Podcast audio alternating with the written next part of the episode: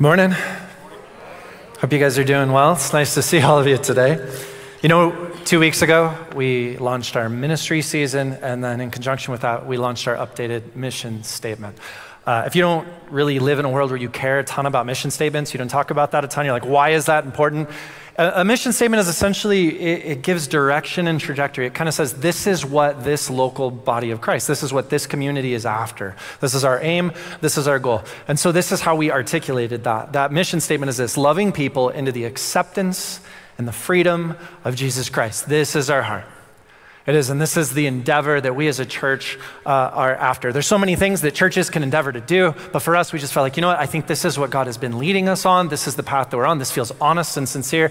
And this doesn't feel like a new mission. This feels like we're partnering in with the thing Christ has been doing in us and through us and all along. Because we want to see more and more people have this genuine experience of knowing that they have a place with God. That's how we talked about acceptance. We want more and more people to have this genuine experience of living in the freedom of what it is to be who they are in Jesus and, and partnering with Him, see where He takes them and, and all that. And we want to love people in a way that, that helps them move in that process in that way. And so what we did is we said, okay, at the start of the year, let's teach through these things because each of those words, right? There's shirts around you guys have seen accepted, loved, free. There's the statement. Let's teach through what each of those words mean because a lot of us have a lot of different definitions for some of those things. And so let's try to consolidate our understanding, the way that we think about this stuff, so that we can be unified and we can move forward together. And so we did. The very first week, Glenn got up and he talked about acceptance. Now, I bet a lot of us hold different definitions for acceptance. But here in that mission, when you see that word acceptance, what we mean is just this phrase you have a place with us. That's it. It's because we want people to know that they have a place with God. And so that's, that's what we're after when we convey these things. We want people to know that. The second thing was freedom, and he talked about that last week.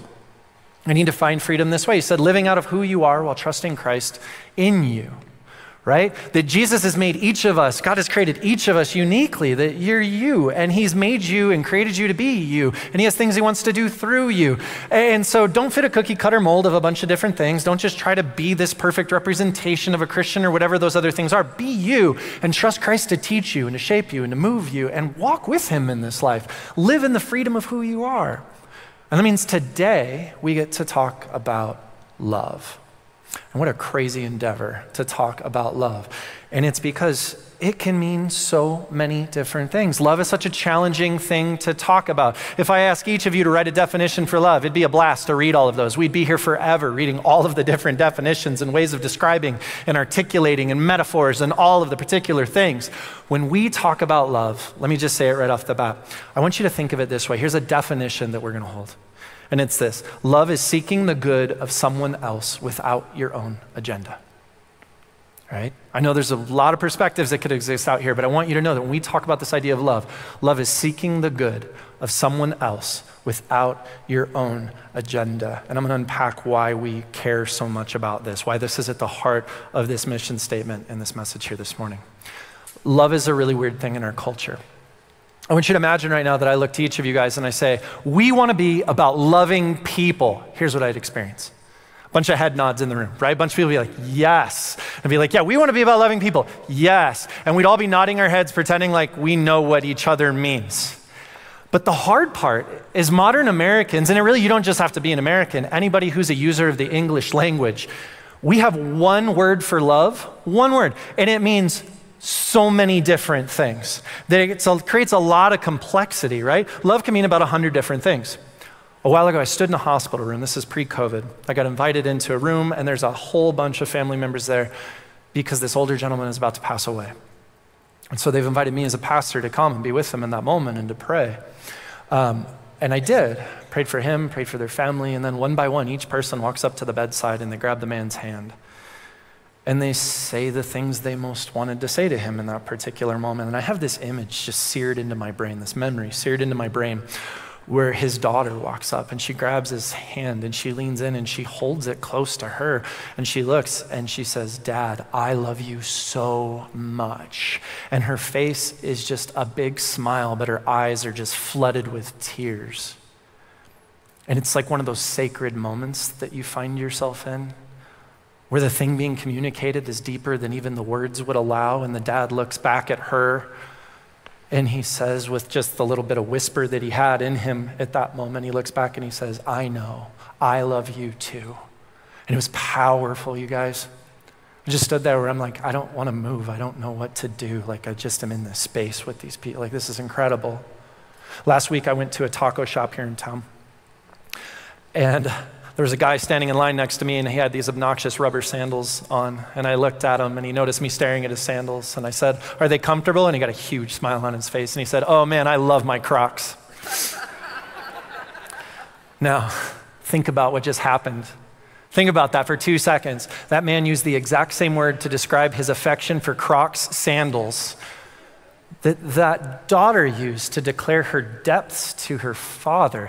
Do you see the breadth of definition that exists in this potential word here when we use that one word love? I don't even know how to wrap my head around it sometimes. I think you get this, right? I'd like humor me for a moment. Let's walk through some of this. Like think about this. How many of you have ever had a bite of an absolutely amazing meal, and you found yourself saying the following phrase Oh my gosh, I love that. I love this. I had somebody say this to me about Chick fil A chicken sandwiches just this last week, right? I love this. And I'm like, well, good, that's good for you. I like that, you know, cool. And you hold this version of love, this word love, in one hand that we've just referred to a Chick fil A chicken sandwich. And then in the other hand, simultaneously, we're holding this moment where we listen to the words of Jesus, where he looks to each of us and he says, A new command I give to you, that you would love one another. So we're using the same word that we just used for sandwich as we are with the words of Jesus in that particular moment. It's complicated, isn't it? Trying to hold both of these things, all using the same word. Or what about this? How many of you, in the midst of this last monsoon season, because the desert was dry and we've been getting dumped on with rain and it's green, how many of you walked outside at one point while it was raining and you're just like, I love rain, because we're Tucsonans and we're obsessed with it, right? I love rain. I love it when it rains. When it rains, my wife just walks outside like this is the beginning of the end, like the most amazing thing in the world, just marvels at all of it, you know? I love it. So we use love in that moment for that word, and then simultaneously, we read in 1 John, where it says that he who is without love does not know the Father, for God is love. Right? Anyone does not love does not know the Father, for God is love. And we just use that same word to talk about our affection for water falling from the sky. What do we do with that? Do you see? It's complicated, isn't it? How many of us have ever witnessed a person who starts a brand new dating relationship and they are smitten, they are excited about it, and they look at you and they go, I think that I'm in love. And you're like, talk to me in two weeks, you know, like that moment. and they're like, I, I just love this person. I'm so excited about this person. And then at the very same time, we hold that in one hand and then we hold in the other hand where Jesus looks to each of us and he says, By this, the entire world will come to know that you are my followers right? The one defining characteristic of Christianity. The whole world will come to know that you are my followers by the way that you love one another. I mean, is it the same thing? Because we're using the same word. We only have one here. Or if you're a parent, imagine being a parent. If you're a kid, you've experienced this.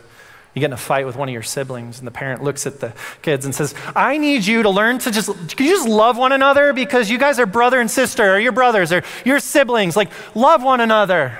And what we really mean is, like, just get along and stop blowing up the house. You know what I mean? Like that kind of moment. We have that in one moment, and then simultaneously, we have the words of Christ where he says, Greater love had none than this, than when one lays down their life for their friends. We have one word, guys, and it's this breadth of complexity that gets used in all this. You see, for us, love can mean so many different things. And the hard thing that I've experienced is when love is so central to Jesus, when love is so central to who he is, and becomes so central to the mission of this church, it becomes so difficult for us who are English users because we find ourselves in this space where, because it can mean so many things, we've just kind of equated it to like be a nice person. Like, just be nice and that that's what love is. Instead of what I have come to believe and see and think is one of the most challenging concepts in the entire Bible, one of the most difficult endeavors to pour my life into that I have ever had to walk out. There's something really hard, really deep about love, and I think we miss it sometimes because we only have one word. Now, in the New Testament of your Bibles, it was written in the language of Greek. Greek has multiple words for love. And I think part of that is because Greek wants this, like the Greek language has this kind of precision. So rather than essentially go, when we say love, it could be a chicken sandwich or it could be the last words to a loved one. There's these different nuances, these different moments, and you actually choose a different word so that you can say and articulate what it is you actually mean. Now, in the Greek language, there are four different words for love, and I want to go through those today because I just want you to see the different possibilities and potentials that could have been used. And then I want to articulate what Jesus used. But I also have another word that I've tacked in there because though it didn't mean love in the first century, it's how we use the word love. And so I just thought it would be worth putting this additional word in here. And I'll start with that one. I want to walk through this with you this morning. So the first word is called epithumia. I want us to say it together on three. Ready? Epithumia. One, two, three. Epithumia. All right, nice work. You're going to forget that in two seconds. Good on you. Epithumia is a strong desire for something, like a strong physical desire for something. When we say, I love a chicken sandwich, what we're saying is, I epithumia that chicken sandwich. That's the word that we would be using, right? When you look and you're like, I just love it when this happens. I just love it when this moment occurs. I love this thing, right? Whatever it is for you. And it's this physical desire, right? I, I love that. What we're using and what we're expressing is the word epithumia. Jesus actually uses this word in Luke chapter 22, verse 15. He's about to be crucified, arrested, cru- like taken away, tried, and then ultimately crucified. And he's at the Last Supper, right? He's in this Passover meal uh, with his disciples. And he says this in verse 15. He says, I have earnestly desired, there's that word, epithumia. I've earnestly desired to eat this Passover meal with you before I suffer. If we were there, what we would say is, I love that I get to have this moment with you guys. I love that this is happening because there's a lot coming and I, this is important to me. You see? That's epithumia. Number two, philia. On three. One, two, three. Philia. All right, nice work. Philia is affectionate love of support and care that's found in friendships, found in those strong relationships. Philia is this kind of love that you choose uh, for the people that you have built bonds with over time. This is when you look at a friend and you go, I've got your back, and it's true. This is when you, you look at a friendship and you're like, we're going to walk through thick and thin because I'm, I'm there for you. This is when two guys sheepishly look at each other and go, I love you, man. This is that word, philia. Consequently, this is also the word from which we derive the city of Philadelphia, which means what? Brotherly love, right? Philia, that's what this word is. Jesus uses this, or this word is used in the Gospels, John chapter 11. Jesus goes to a funeral. Somebody had died already. They're already in the midst of the weep of the mourning process. And as Jesus shows up, he sees their pain and their hurt of these people he really cares about. Verse 35 through 36, it says, Jesus wept. So the Jews looked and they observed this, and it said, See how he loved him. And the word that's used there is philia. Right? This is that word. It's that see the bond that these two had, see the connection that these two shared, right? This is that friendship, that brotherly type of love amongst people that you've built relationships with. So that's the second. Here's the third Eros. On three. Ready? One, two, three. Eros. Eros is romantic love.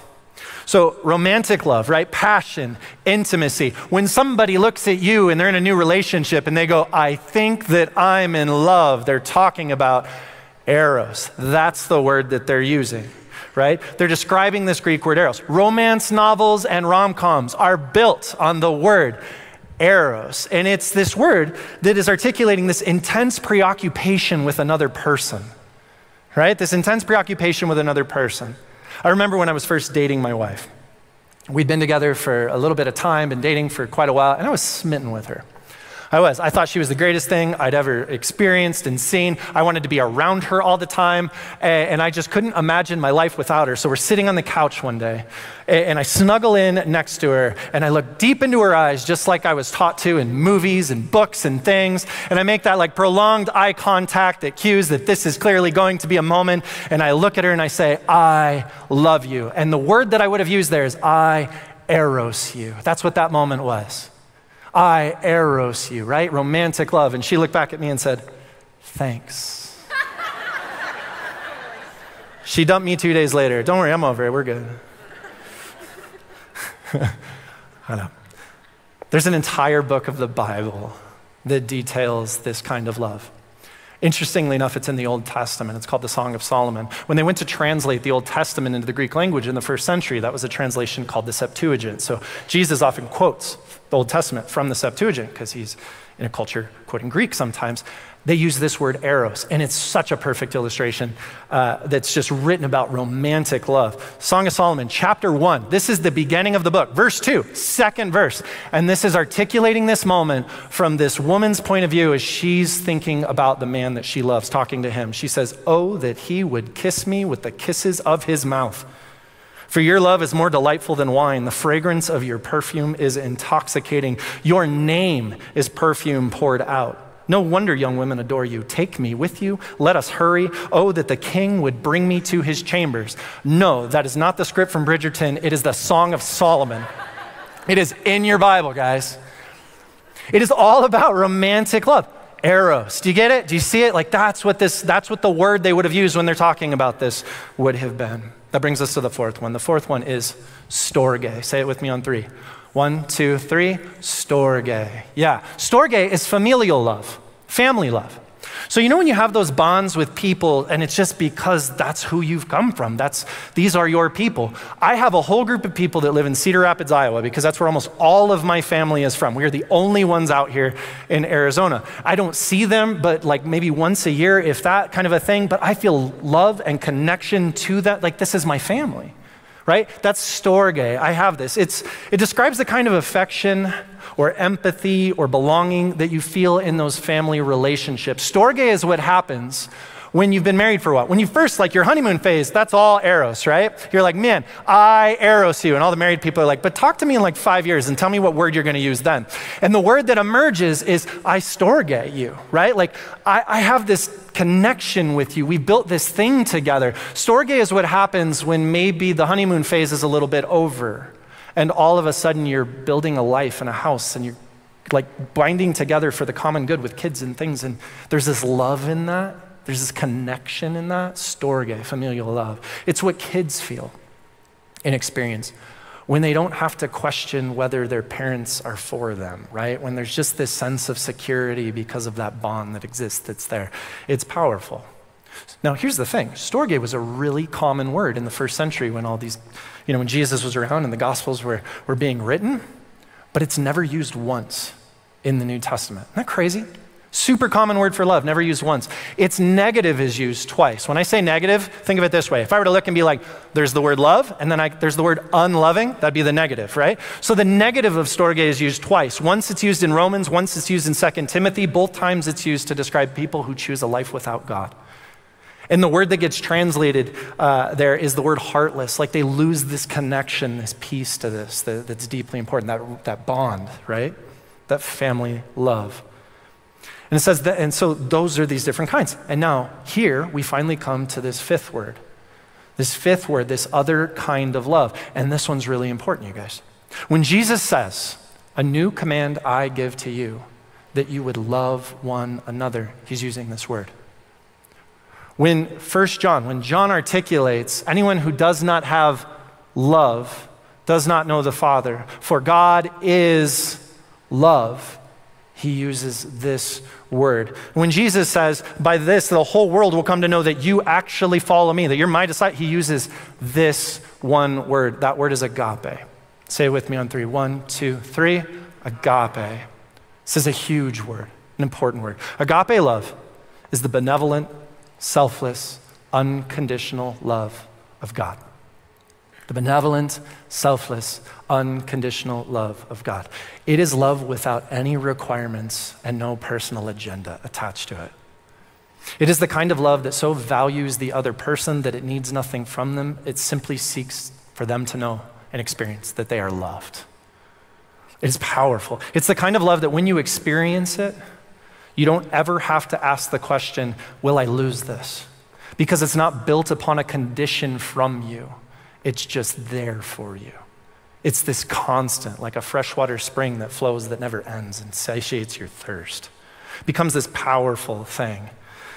It, you never have, when, you're, when you experience agape love, you never have to ask the question, but what do they want from me? When you experience agape love, you never have to go, but what if I am not the person I need to be for them to love me this way? It's just there for you because that person so desires to love you. They have no agenda. They don't need anything from you. It is unconditional. They're simply giving it away because they want you to know and be loved. It is the selfless and unconditional love of God. Here's what's crazy. Do you know that in the first century, no one was using that word? I didn't know this. When you go to look up like a history on agape love, there were moments. This was a word that did exist in Greek culture, but it was used really intermittently. It was really hard to even find like just different historians or moments that, that, that reference even this word in the vocabulary. The couple of times that you can even find the thing, it was because there was like a Roman official or a Greek official or somebody like that that everybody so respected, loved, and admired, and it would say they had agape for this person. But it's it's minor. When Jesus shows up on the scene, no one is using the word agape. It is not prevalent. It is not, it, it was like virtually non existent. It was in the periphery or the background of the Greek language. And I think it's fascinating. I think it's brilliant that when Jesus shows up and he wants to do something special in the lives of people, and when he wants to, to demonstrate his mission, as opposed to all the different things that came before him, that he had this wealth of vocabulary to choose from. He's not like us. We didn't ha- he didn't have just the one word that means all of the things. He had options. He could have shown up and said, What I want is storge. What I want is phileo. What I want is eros. But he doesn't. Instead, he grabs a hold of this word agape as if to say, I want you to see something that you can't just write off. I want you to see something that doesn't cause you to look and go, oh, I've heard this, I know that. Like, that's what that is. I want you to see something that strikes you as deeper and newer and better than all of these things. And he coins the word agape to the degree that now, when you hear the word agape love, it is synonymous with the unconditional love of God.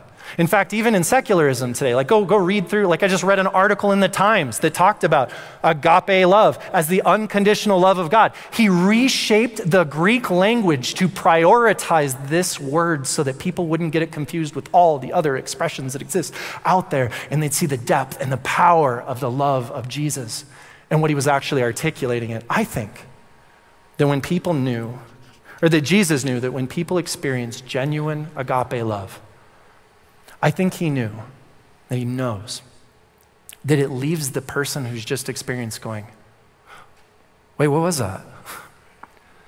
I think he knew that when people experience genuine, unconditional love, love without an agenda, love just because you are loved, and give that, giving that piece away, when people experience that kind of love, and it's trustworthy and it's true, that people stop in their tracks and go, What just happened? Because it's rare and it's powerful. And it opens up our experience to go like, is this real? Can I trust this? And when you can, watch out. It's this crazy, crazy experience. And I love that Jesus, with all of the wisdom, was like, I'm going to coin this particular word because I want my movement to be characterized by a kind of love that's deeper than what most people wrestle with when they think of this one word.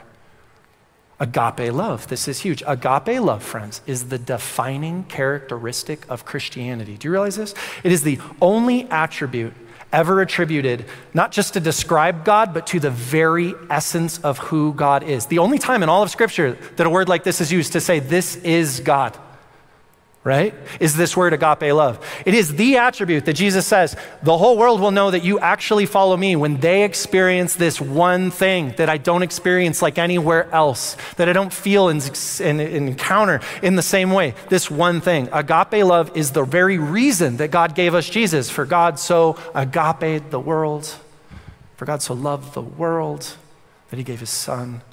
And it is the fuel that the church is meant to run on.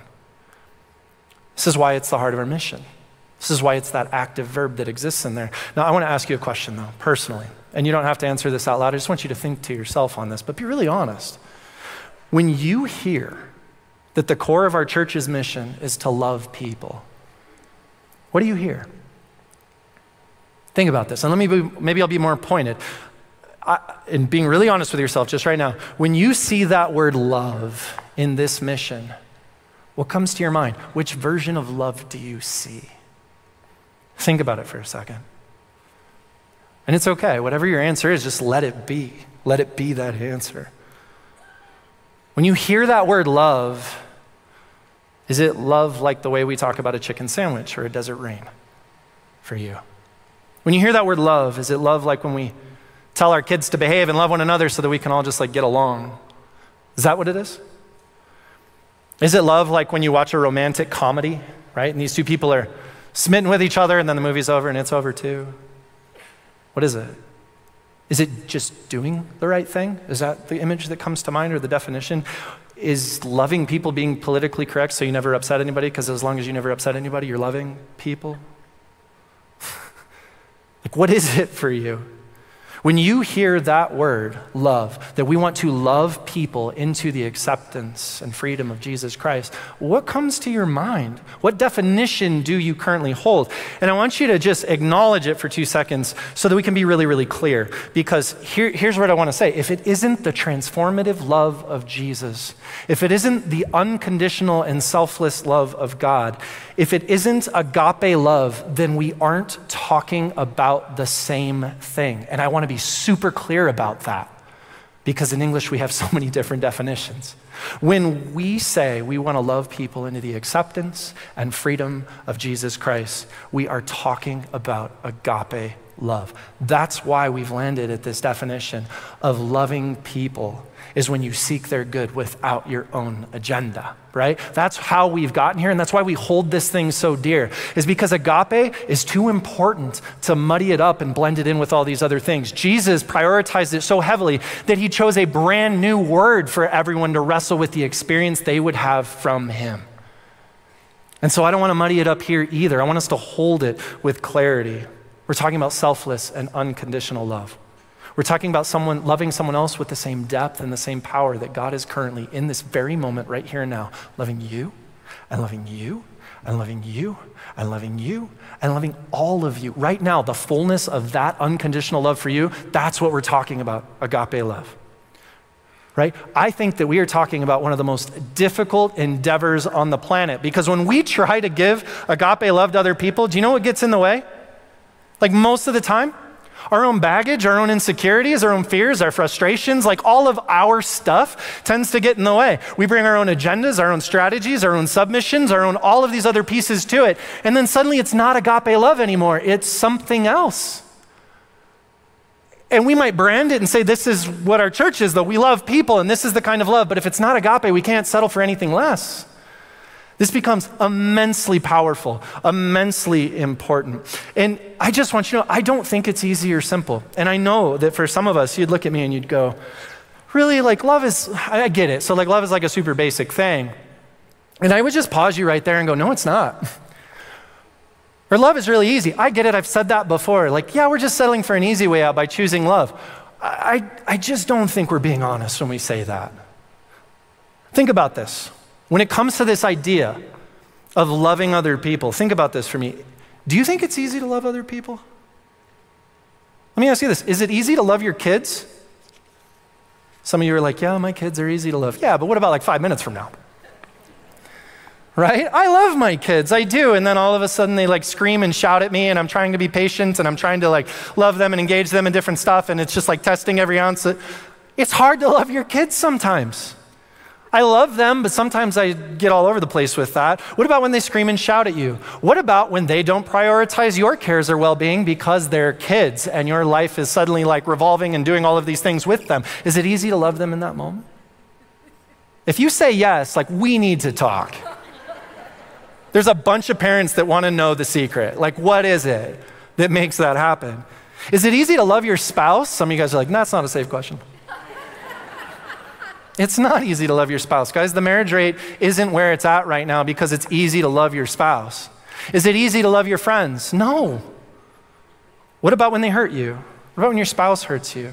What about when that person votes for somebody different than you? What about when that person has opinions about things and they don't seem like they have enough room in their environment for your opinions to matter and count with them too? Right? What about when they hurt you? Is it easy to love other people? Honestly. Is it? I think it's like the craziest thing in the world to love other people. Because sometimes they don't change the way that we want them to. Sometimes they hurt us. Sometimes we're just really tired. Sometimes when there's just been enough frustrations or injustices or mistakes that stack up from a whole host of people that it just becomes hard to love people in general at all. Sometimes people betray us, and sometimes people just annoy us. And it's really hard to love someone in almost all of those moments. See, Love is not this easy thing. Love is this crazy endeavor. I think that's why half the time we're like, can we just talk about something other than love? Because it keeps pointing us back to the most difficult thing on the planet that we actually have to be wrestling with. And you know what the crazy thing about this is, too? Is that you can wrestle with all of that. You're like, yeah, I know that's all, all that's difficult. You know what else is crazy difficult? You can't go and love somebody else really well if you haven't also loved yourself in this particular way. And it's just because of this. The things you hate most about yourself or dislike most about yourself will always be the thing that you come to withhold love for the other. It's just what it is. And so there's this weird obligation that we all have too, or weird responsibility, whatever word you prefer, to wrestle with our own stuff so that we can be fully loved by God. And that's hard too. It's weird. And all of this comes out in this endeavor of what does it mean to love God and love other people as we seek to be this genuine expression of agape love. Loving other people with agape love, in my opinion, might just be the single most difficult endeavor that we could ever set out to engage in. And yet, it is absolutely vital, central, important, and core to who Jesus is. Love has to be when it comes to a church, love has to be at the core of our mission if we want the world to look at us and encounter Jesus. Has to. Love has to be at the core of our mission as a church, or we are completely missing the point of what it means to be his church. Paul said it this way. I want to read you a passage out of 1 Corinthians chapter 13, beginning verse 1. He says this, and he's writing to a church, by the way, that was arguing about what was most important for the church. So this is a good moment chapter 13, verse 1. He says, If I speak in the tongues of men and of angels but have not love, I am a noisy gong or a clanging cymbal. And if I have prophetic powers and understand all mysteries and knowledge, and if I have all faith so as to remove mountains, but I have not love, I am nothing. If I give away all I have, if I deliver up my body to be burned, but have not love, I gain nothing. Think about what he just said. Think about, like, even just walk through verse 1. In verse 1, if I can speak eloquently with the language of people, even the language of angels, to the degree that when I need to convey something and say something, I can capture it and you hear it and it resonates, and I have all that, but I don't love people, but I don't have love, then I am nothing more than a noisy gong or a clanging cymbal. What he is saying there is that my words at best are unpleasant, at worst are obnoxious to the world around me. If there's no love in the midst and center of those things, it doesn't matter. Verse 2 if I know what God is saying, right? Because when you think of prophecy, a lot of people think it's like the ability to predict the future. The idea of prophecy was the ability to know what God is doing, to articulate what God is saying. It's to be able to center in on the truth of what God is after. So if I know all prophecy, if I uncover all mysteries, if I've read the Bible front and back, have the thing memorized and can quote scripture and have it in turn, like get it, like I've got it, it's all in me. If I have all of those things, and I even have the kind of faith where I can walk outside of this building, look at the Catalinas, and be like, little to the left, and they shift. If I have all of that, and I don't have love, he says, I am nothing. What's the point?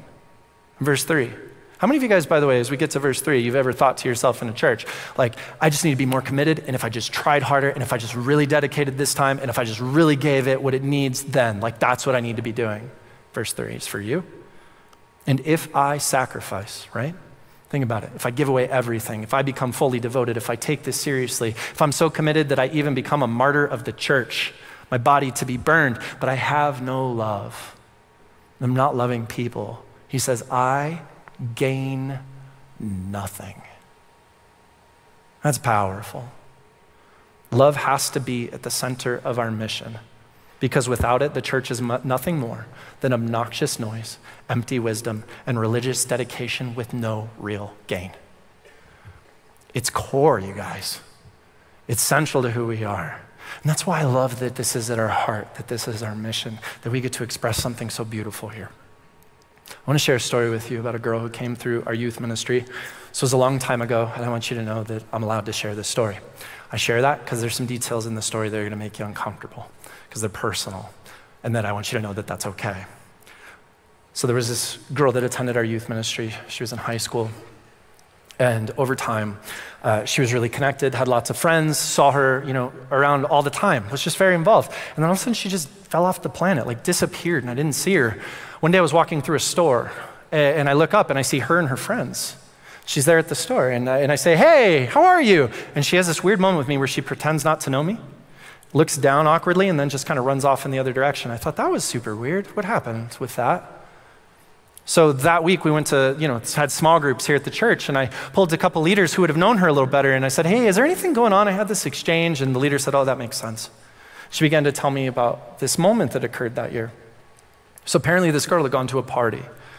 And at this party, her friends had dared her to drink a bunch, and so they kept handing her different drinks and all this stuff, and she was drinking that, and they weren't really drinking very much. And then when she became really intoxicated, she started to, to make a spectacle of herself and do a bunch of crazy things, and they videotaped the whole thing. And they began sending that to other people and distributing that. And all of a sudden, there's this moment where it's just her reputation, all this stuff is just getting shattered. And she's getting made fun of and torn down, and it was really, really tough for her. And on that same particular evening, she, gets, she understands this, but she's also intoxicated, doesn't know what to do. And so she goes and is having a hard time. And her boyfriend comes over and is at the party, and they end up going further than they had planned on on that particular evening, too. And this starts a whole bunch of rumors. She went to a Christian school. And so when she goes to school the next day, people have videos of things, and people have notes and messages and all this different stuff. And they just tear her to pieces over all of this. And so she didn't want to be around any Christians for fear of what might happen with that. So she disappeared from church. And she, she hadn't been there. And I said, We need to reach out. Like, we need to try to connect with her somehow. We tried, and, and nothing happened. That year, for whatever reason, hadn't seen her all year, and then she came to summer camp with us. There's this moment at summer camp where, we're talk, where I'm talking with the students, and I just said, If any of you have not had somebody pray for you, We'd love to. Like, I'd love to pray for you. One of your leaders would. Like, if you just need someone to talk to or someone to pray with you or care about you, I just want you to know, like, you have that here. Uh, and that we would love the opportunity to do that. And lo and behold, who do I find in front of me wanting to pray with me but the last person that I thought would want to? And it's her. She says, Can I talk to you? And I said, Sure. And we stepped outside and we are standing there right outside this area, this chapel thing that we're meeting in, and sit down on this wall. And she, I said, How are you? Is there anything I can do? Is there something? Do you need something? And she just begins to sob as she starts to give me back this whole account of all of this stuff that she walked through. She talked about going to that party. She talked about her friends daring her and her trusting people and different things. And she goes, I know that I made some stupid choices and I know that I was being an idiot and I did some stuff. And she's like, but I just felt so hurt. And I just didn't expect that. And I felt like I suddenly had no friends. And then she told me that she'd been crying in a hallway at the party that her boyfriend had come over to comfort her, and that that moment had escalated into other moments. And he dumped her two weeks later when he realized that her reputation was sour with the school and all of this stuff, and she was just devastated, you guys. And I said, You don't have to tell me all of this. And she goes, I, I, I wanted to. And I said, Well, what, ha- what did you do? What happened? And she said, I went to school, and my Bible teacher took me aside and said he wanted to talk to me that same week. And he sat down and he opened up the book of 1 Corinthians. and He began to read me a series of passages about drunkenness, and the word debauchery was in one of them, and about all these things. And he basically said that I was living an immoral life and that I needed to repent and turn my life around. And then he also said that I had caused a brother to stumble and that I need to like hold myself in high regards to protect the people around me. And my fists are starting to clench as I'm hearing some of this, just if I'm honest with you. And I said, I didn't know what to say. I just said, What was that exchange like for you?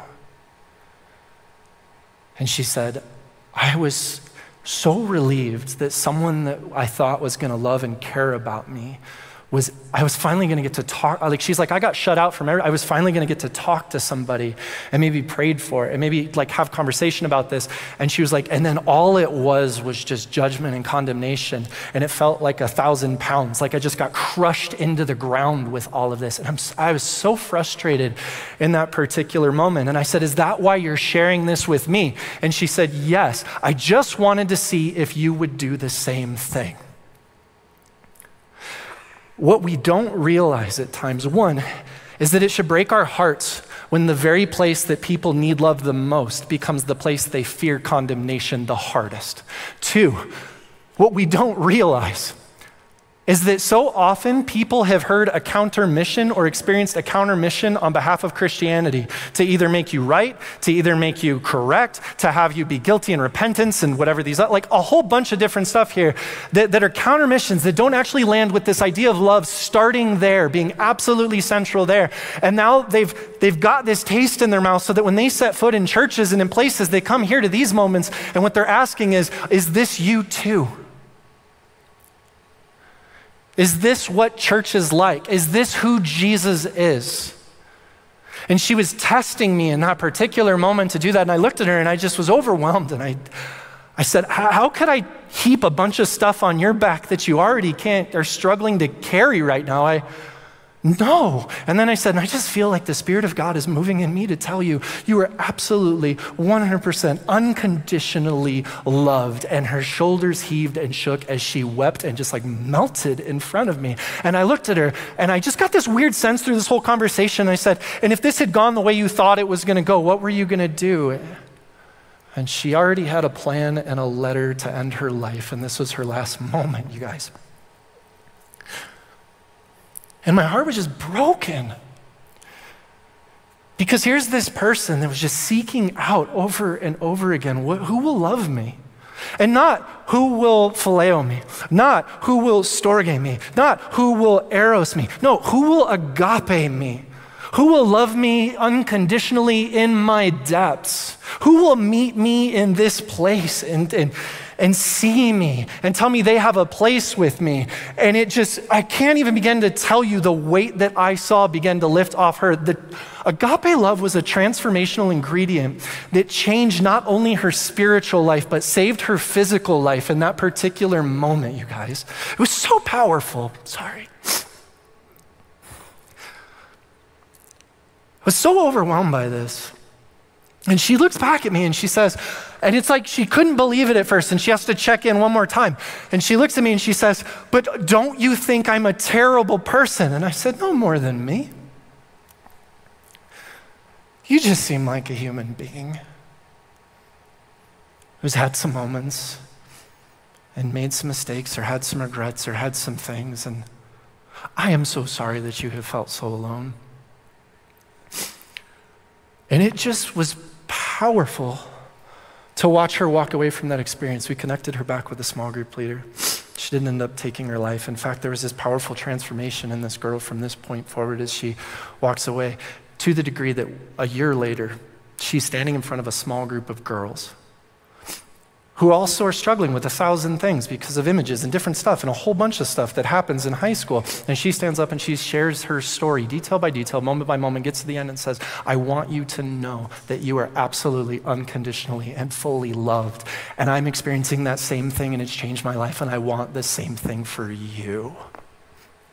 We think so often that the mission we need to endeavor upon is a mission of condemnation, a mission of setting the world straight, a mission of living right or being right or doing right. And it's not that everything in those things are always bad, it's that if it doesn't start with love at its absolute center and core, if it doesn't look like the agape love of God, then it doesn't speak of Jesus. It's who he is.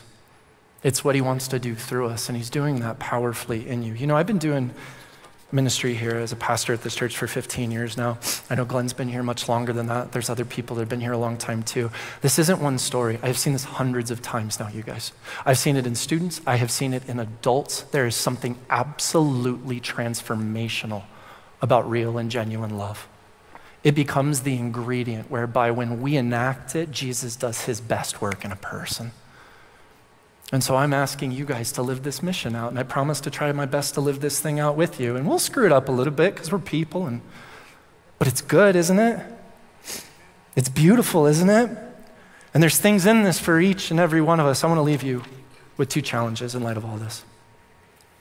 Don't settle for less. Here's number one don't settle for less than agape when it comes to love. This year, when that word love pops into your head and you're thinking about it as it pertains to this church and this mission, and you're like, well, that's just a nice, th-. no, don't settle for less than agape love. When you're like, well, that's just us being kind, no, don't settle for less than agape love. Really reach into yourself and just hold on to this beautiful idea of the unconditional love of God. Why? Because we want to see people have the genuine experience of saying, I have a place here because I have a place with God. That's acceptance, isn't it? Don't settle for anything less. Why?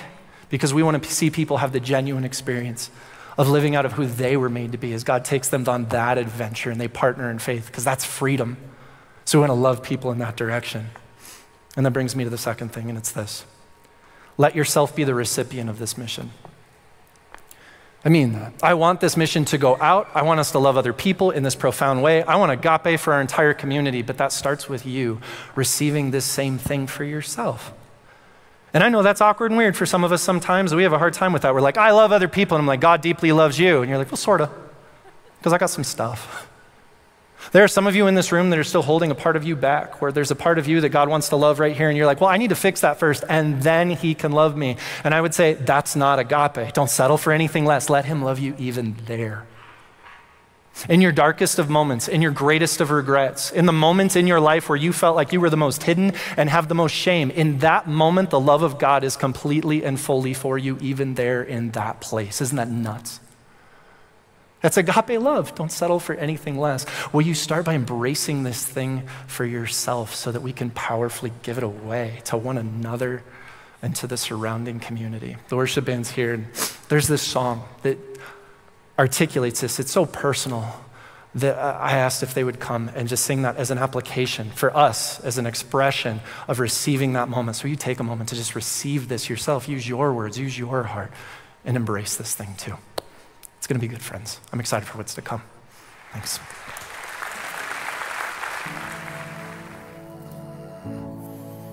Amen. Amen. What a wonderful uh, morning. Man.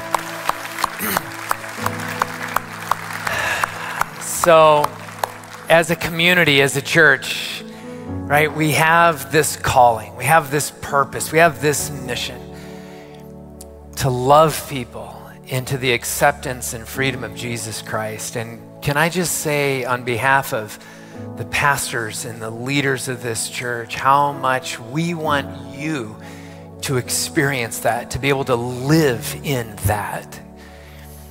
And can I also say that, and I, and I, say this as like the, the senior pastor of this church, the thing that I want to ask and challenge all of us to do is out of that, then, is to live that out in the lives of some other people, of someone else. Do this at a personal level. Maybe, maybe it's how you live it out in people that you come across in here, but, but do that out there in the community as well do that in the areas that you serve. And if you don't have a place to serve, find a place where you can be a part of this church body living it out in tangible ways that people are loved into the embrace of what it means to be accepted to understand that they're like that acceptance that they can feel that they have a place and then to experience who they are in Christ, who they were created to be. That is a beautiful thing. And so, um,